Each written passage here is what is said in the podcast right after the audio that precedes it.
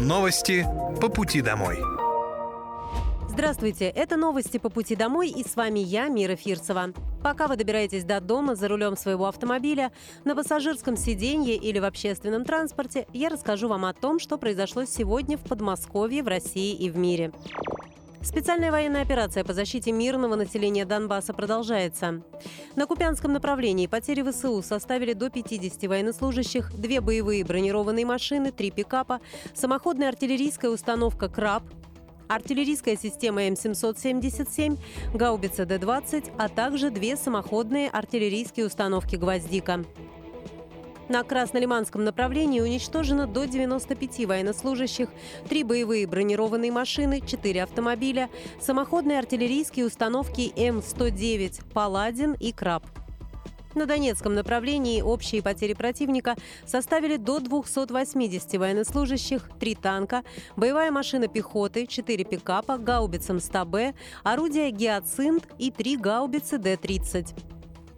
На южнодонецком направлении потери ВСУ составили до 140 военнослужащих, три бронетранспортера, четыре автомобиля, артиллерийская система М777 и самоходная артиллерийская установка «Гвоздика».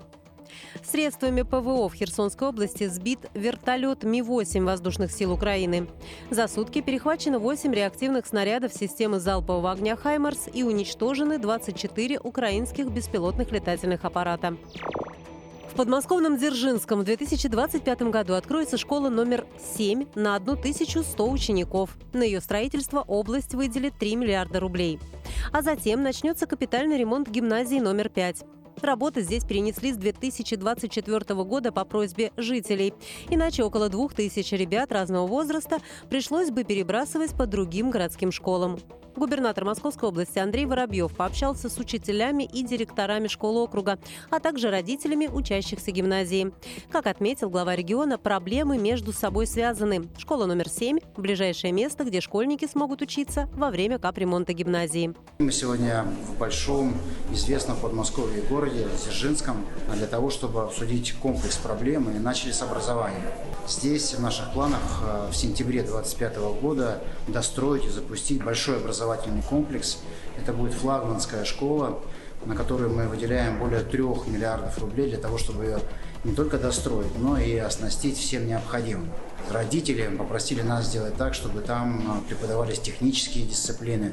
Это была инновационная школа.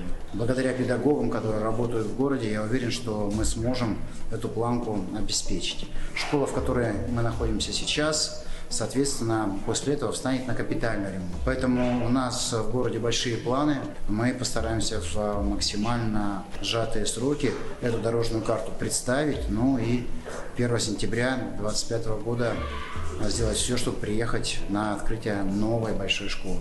Школу номер 7 возводили в период с 2013 по 2017 годы. Однако после объект был законсервирован в связи с тем, что у застройщика закончился срок действия разрешения на проведение работ.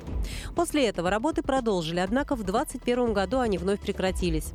Сейчас монолитные работы завершены на 90%, инженерные сети готовы на 55%. Наша задача, как отметил глава региона, сделать так, чтобы жителям было комфортно. В новую школу будем привлекать профессиональные кадры. Из недостроя она превратится во флагманский кластер. О необходимости проведения капитального ремонта в гимназии номер 5 также заявили педагоги учебного заведения. Андрей Воробьев подчеркнул, что обследование учреждения перед капремонтом будет проходить параллельно с открытием школы номер 7. В новом элитном подразделении Московской области идет набор на контрактную службу. Он продлится до 25 ноября.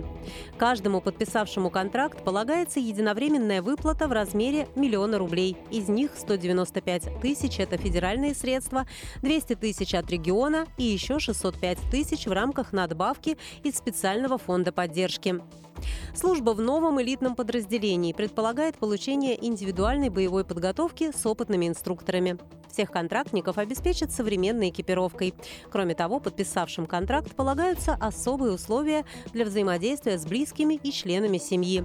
А также бесплатный трансфер в Московской области из любой точки мира.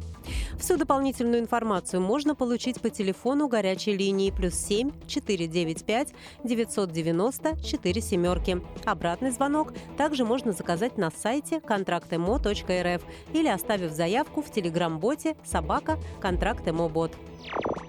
Более 300 врачей трудоустроились в Подмосковье по программе «Приведи друга». В ее рамках сотрудник больницы может получить премию за трудоустройство привлеченного им специалиста в размере до 50 тысяч рублей за врача и до 25 тысяч рублей за фельдшера или медсестру. В этом году наиболее востребованной программа стала у медицинских сестер, фельдшеров скорой помощи, анестезиологов, реаниматологов. Наибольшее количество участников программы работает в Красногорске, Сергиевом Посаде, Раменском, Реутове и Пушкине. Премия за привлеченного сотрудника выплачивается в два этапа – 50% при трудоустройстве и 50% после трех месяцев работы. При этом привлеченный сотрудник должен быть трудоустроен на основную должность на полную ставку и не работать до этого в подмосковных медорганизациях в предыдущие шесть месяцев и более. В Подмосковье также реализуются программы «Социальная ипотека», «Земля врачам», «Земский доктор», компенсация аренды жилья, губернаторская доплата врачам первичного звена и другие. ЦППК сняла сезонные ограничения на провоз зимнего спортинвентаря в поездах. Теперь пассажиры могут провозить такой спортинвентарь бесплатно в любое время года. Ранее без доплаты провозить лыжи и сноуборды. В поездах компании можно было в определенные периоды времени, о которых объявлялось заранее. Благодаря этому пассажиры старше 5 лет могли провозить по одному комплекту сезонного спорт-инвентаря без доплаты вне зависимости от длины снаряжения. Теперь эта возможность стала бессрочной, и пассажиры могут пользоваться ею круглый год и на всех направлениях.